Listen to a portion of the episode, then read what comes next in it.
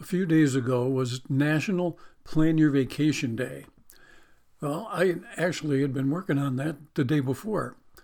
I was looking at our road trip that we're planning on doing this year. Last year we went down south, Mississippi, Alabama, Louisiana, and went up to Kentucky and then east to Delaware and then up to western New York, where we're originally from. this year, we're looking to head in the opposite direction. We're going to go up through Kansas and Nebraska and Wyoming to Montana, and then come back through Idaho, Utah, Arizona, New Mexico, and a little bit of Texas, and then back home again. It'll be a lot of miles, but there's a lot to see. We're going to go to at least three different national parks, if not more, and see some natural wonders. We'll see some cousins when we're up in Montana. Uh, but we enjoy taking road trips. Uh, a lot of people don't.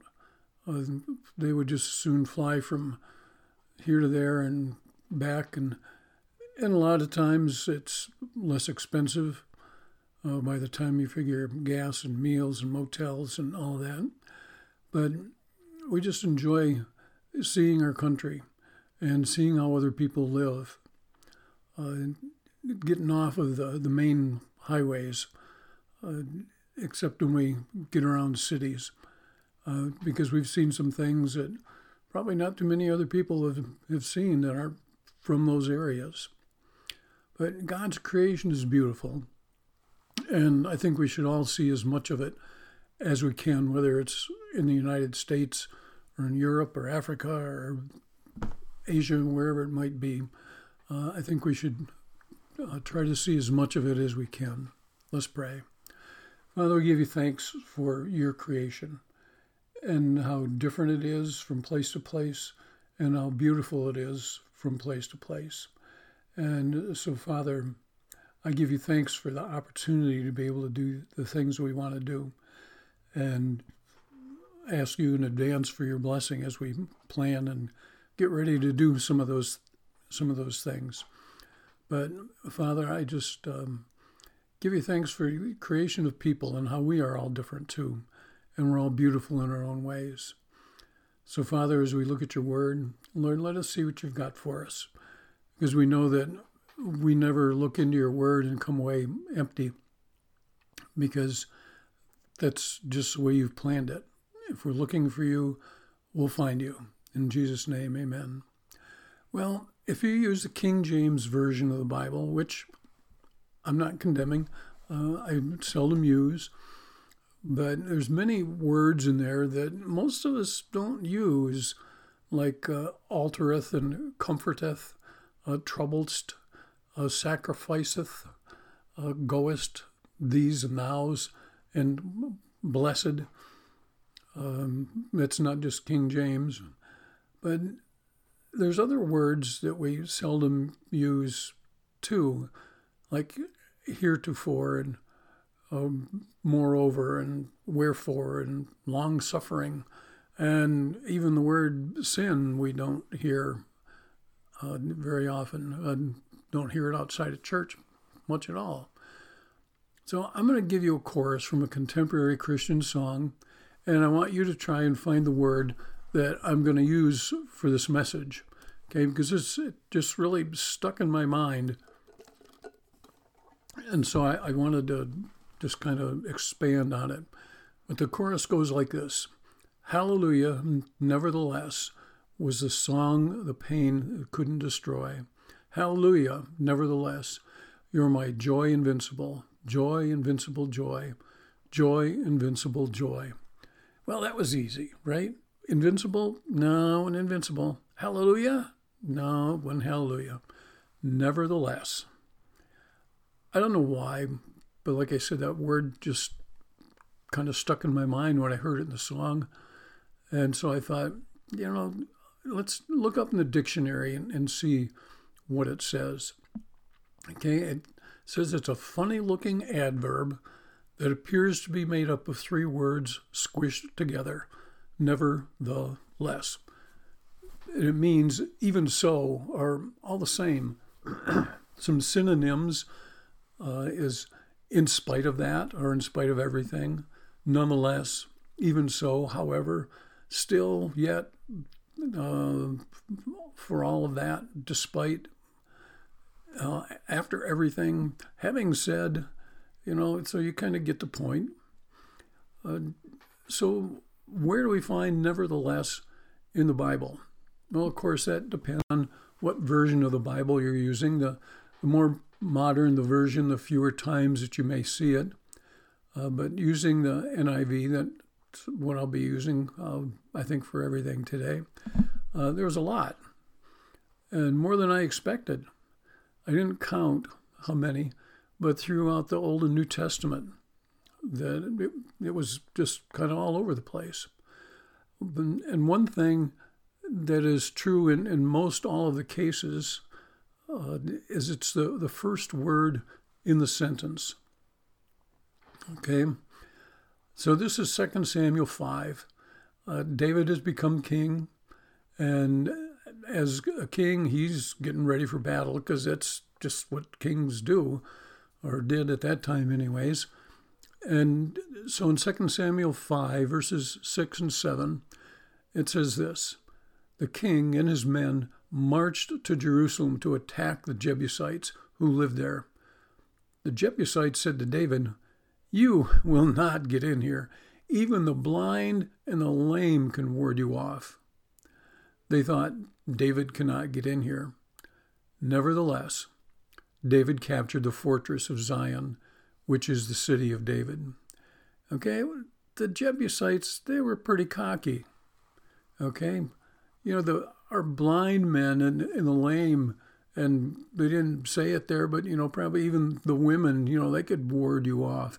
It's kind of like saying, you know, your NFL team, you know, even the Jacksonville Jaguars could beat you or the NBA, you know, Orlando Magic would be able to whip you. In Major League Baseball, you know, you would lose even to the Baltimore Orioles. Okay, and there's other teams out there too. Now, in my case, when I was in school, uh, we had a lousy football team. I know I've talked about it before, but I'm sure that you know most teams were getting ready to play us to say, yeah, it's it's only Ripley, it's only the Ripley Eagles, you know, big deal. You know, anybody can beat them. And that was pretty much true. But David was going against what seemed to the Jebusites it just that it was impossible for them to lose. I mean, the, the Jebusites thought there's no possible way that David can beat us and we'll lose the city. Well, David didn't care what the enemy had to say. Okay, this is one of his first battles as king, and so the Jebusites might thought, you know, oh, this new guy, you know, he's he's nobody, you know, he hasn't been tried, and so you know we're not going to be concerned about him. Well, verse seven gives us the outcome. Nevertheless, David captured the fortress of Zion. In spite of the threats, in spite of uh, having heard the, the confidence of the Jebusites, be that as it may, after everything the Jebusites had said, nevertheless, David won and captured the city. Now let's look at some more neverthelesses. So here we are, we're with Moses and the Israelites in the wilderness, and the Israelites are complaining. Can you imagine that? Well, Moses goes to the Lord. And Exodus 16 12, this is what it says. God answers him and says, I've heard the grumbling of the Israelites. Tell them, at twilight you will eat meat and in the morning you'll be filled with bread. Then you will know that I am the Lord your God. Okay? So then David, or excuse me, God gave Moses instructions about the bread and the manna. In verse 16, it says, Everyone is to gather as much as they need. Take an omer for each person you have in your tent. Okay, now an omer was about three pounds. Okay, so he was supposed to take an omer for or three pounds of the manna for each person that, that lived in the tent. Okay, verses 17 and 18 says Israelites did what they were told. Some gathered much and some little. And when they measured it by the omer, the one who had gathered much did not have too much, and one who gathered little did not have too little. Everyone had gathered just as much as they needed. Okay? So far, so good, right? Okay, then Moses said to them, No one is to keep any of it until morning. However, some of them paid no attention to Moses. They kept part of it until morning, but it was full of maggots and began to smell. so Moses was angry with them. Okay, back there in verse 19, it could have said, Nevertheless, some of them paid no attention, you know, but it said, however. Okay, verses beginning in verse 23 says, This is what the Lord commanded. Tomorrow is to be a day of Sabbath rest, a holy Sabbath to the Lord. So bake what you want to bake, boil what you want to boil, save whatever is left, and keep it until morning. So they saved it until morning as Moses commanded, and it did not stink or get maggots in it. Eat it today, Moses said, because today is a Sabbath to the Lord. You will not find any of it on the ground today. Six days you are to gather, but on the seventh day, the Sabbath, there will not be any. People were following God's directions. Well, not all of them. Okay, verse 27. Nevertheless, some of the people went out on the seventh day to gather it, but they found none. Now, Moses had given them specific instructions. You know, gather twice as much as you need on the sixth day, bake it, boil it, you know, whatever you're going to do with it, and save half of what you've gathered on the sixth day because you're going to need that on the seventh day because there's not going to be any there. Okay? So Moses had told him that. Well, God was not happy. Okay? This is what God said How long will you refuse to keep my commands and my instructions? Bear in mind that the Lord has given you the Sabbath.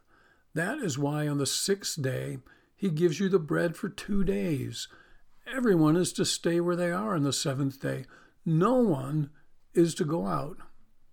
So the people rested on the seventh day. Now, going back to verse 27 Nevertheless, some of the people went out on the seventh day to gather it, but they didn't find any. After Moses had given the instructions, some people still went out in spite of the instructions, regardless of the warning, even though they were told. Nevertheless, they did what they wanted to do. The next one may be familiar to some who are not even believers, because most people have heard the saying, the handwriting is on the wall, referring to something that happened and you could see it coming. Okay?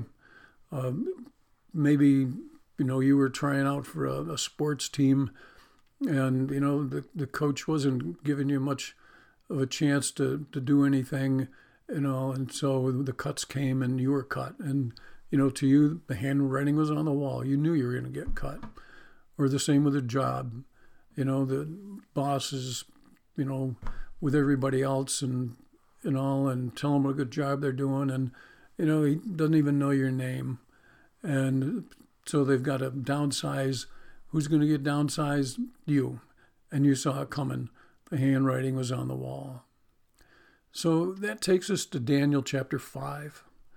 King Belshazzar at a big party, and things kind of got out of control. Okay, in verse 2, it says, While Belshazzar was drinking his wine, he gave orders to bring the gold and silver goblets that Nebuchadnezzar, his father, had taken from the temple in Jerusalem, so that the king and his nobles, his wives, and his concubines might drink from them. Okay? Verse 4 tells us that while they were drinking and they were praising the gods of gold and silver and bronze and iron and wood and stone, so they were drinking wine from these holy goblets and, you know, praising other gods. Okay, verse 5 and 6 says, Suddenly the fingers of a human hand appeared and wrote on the plaster of the wall near the lampstand in the royal palace. The king watched the hand as it wrote. His face turned pale, and he was so frightened that his legs became weak and his knees were walking, rocking, knocking, excuse me. Now, that's maybe the same reaction that I'd have if, you know, my hand appeared here in this room where I'm sitting and started writing on the wall. Um, you know, I'd probably react just like Belshazzar did. Well, the king called for his enchanters, astrologers, and diviners to tell him what was written. And he, he promised, he said, the one who could tell him would be clothed in purple and have a gold chain placed around his neck, and he'll be made the third highest ruler in the kingdom. That's quite a payday. Okay? But verse 8 tells us that they all failed. That nobody could tell him what it said. So we go to verse 9, and it says So King Belshazzar became even more terrified, and his face grew more pale and his nobles were baffled. Okay, because you know he was hoping somebody could tell him what this said, and you know he's hoping for a positive thing. Well, the queen shows up and she saves the day, and she tells him in verse eleven, "There's a man in your kingdom who has the spirit of the holy gods in him. In the time of your father, he was found to have insight and intelligence and wisdom like that of the gods. Well, in verse 13, Daniel was brought before the king. Okay, in verse 16, the king tells him, you know, I'm going to give you purple clothes and gold chain. You'll be number three in the kingdom, you know, and this was Daniel's answer. You may keep your gifts for yourself and give your, your rewards to someone else. Nevertheless, I will read the writing for the king and tell him what it means. Now, what Daniel had to say was not good news for the king. Okay, beginning in verse 25, Daniel's speaking and he says, This is what the inscription that was written Mene, Mene, Tekel, Peres. Here is what the words mean. Mene has means that God has numbered the days of your reign and brought it to an end. Tekel, you have been weighed on the scales and found wanting. Peres, your kingdom is divided and given to the Medes and the Persians. Now, I imagine Daniel knew what the message was when he saw it. And he knew it was not something that the king wanted to hear. And so Daniel, he could have said, "Yeah, I'm, I'm really not sure what that message is. You know, I've never seen this before. I, I, I, I don't know what it says." Fearing what the king might do. You know, the king might say, "Well, you're bringing me this bad news. You know, off with his head." But nevertheless, he gave the king the message. And this is what happened in verses 30 and 31. It says that very night, King Belshazzar, the king of the Babylonians, was slain, and Darius the Mede took over the kingdom at the age of 62. Daniel could have feared for his life. Nevertheless, he knew he had to do what was right. Okay, let's move into the New Testament. And Paul, in his two letters to the church of Corinth, he had some pretty stiff messages for him. Okay, so in his first letter, uh, chapter 11, Paul's talking to them about their abuse of the Lord's Supper. Verse 17 says, In the following directives, I have no praise for you. For your message, excuse me, for your meetings do more harm than good. Whoa, how'd you like to be told that? You know, if you know you belong to a denom- denomination and the superintendent or the bishop or the whoever comes in and says, you know, your meetings here, they're doing more harm than good. Okay? So Paul goes on to describe how Jesus instituted the Lord's Supper. And then Paul continues like this, starting in verse 27. He says, So then, whoever eats the bread or drinks a cup of the Lord in an unworthy manner will be guilty of sinning against the body and blood of the Lord. Everyone ought to examine themselves before they eat of the bread and drink of the cup. For those who eat and drink without discerning the body of Christ eat and drink judgment on themselves. That is why many among you are weak and sick, and a number of you have fallen asleep or died. But if we were more discerning with regard to ourselves, we would not come under such judgment. Nevertheless, when we are judged in this way by the Lord, we are being disciplined so that we will not be finally condemned with the world. Okay, first of all, back when I was pastor, about once a year, we, we had communion the first Sunday of the month, and then, you know, other times, special times as well. But as a pastor, about once a year, I would use this passage that would kind of lead into our time of communion because there were some that needed a reminder that even though it was a time of celebration, it was also a time of reverence because there was some that, you know, they were some of the first ones to receive communion, then they'd go back and sit in in their pew. And, you know, it's not like there was hundreds and hundreds of people there. There was maybe, you know, 75, 80, maybe 100 people at the most. And so, you know, they just got tired of sitting there and instead of reading their Bible or praying or whatever, they just start talking. And so I would have to remind them. Well, Paul was reminding the Corinthians of this as well, that it's a time of celebration, but a time of reverence. Now, but in 32, he's giving them some good, some good news, okay? Because he says, nevertheless, and he's kind of saying, even though you've been messing up, and the Lord is judging you because of it, this judgment will keep you from being condemned. In other words, God is trying to get you straightened out. So when the judgment day comes, you're going to be good. Okay, the book of Revelation gives us a lot of wisdom, much to think about. One key thing that John wrote about is the judgment of the seven churches. And this is what the church in Thyatira was going to be told. Jesus says, I know your deeds, your love and faith, your service and per- perseverance, and that you are now doing more than you did at first.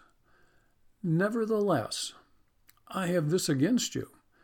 You tolerate that woman Jezebel, who calls herself a prophet. By her teaching, she misleads my servants into sexual immorality and the eating of food sacrificed to idols. Okay? Now, the Jezebel that Jesus is talking about is not the Jezebel of First Kings.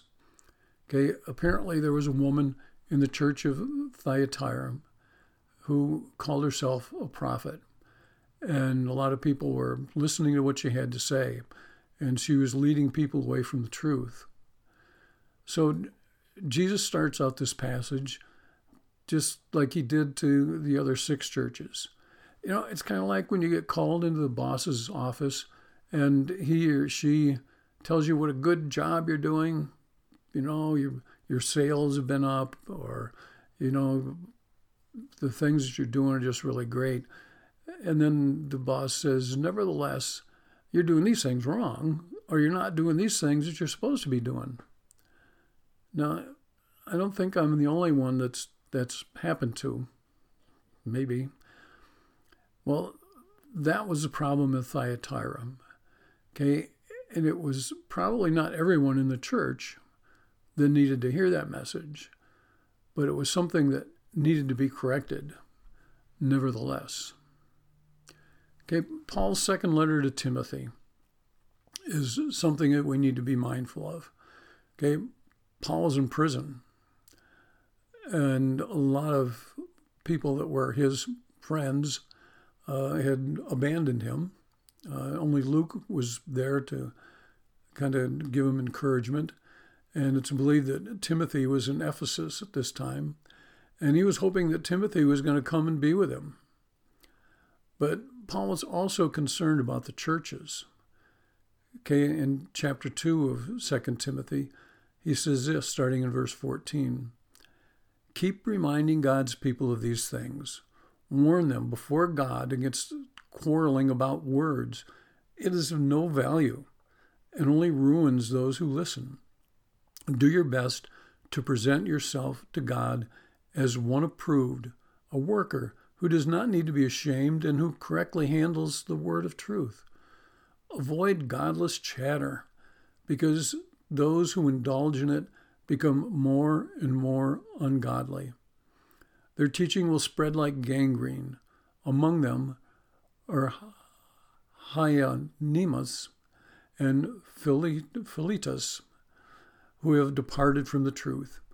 They say that the resurrection has already taken place, and they destroy the faith of some. Nevertheless, God's solid foundations stand firm, sealed with this inscription The Lord knows those who are his, and everyone who confesses the name of the Lord must turn away from wickedness. So, first, let me try to clarify verse 18 about the resurrection, where some were, teaching that the resurrection had already taken place. Okay? It was taught by the Gnostics that there was no physical resurrection of Jesus, that it was only a spiritual resurrection. And we know that that's not true. But some were teaching that, saying that, you know, that spiritual resurrection has happened.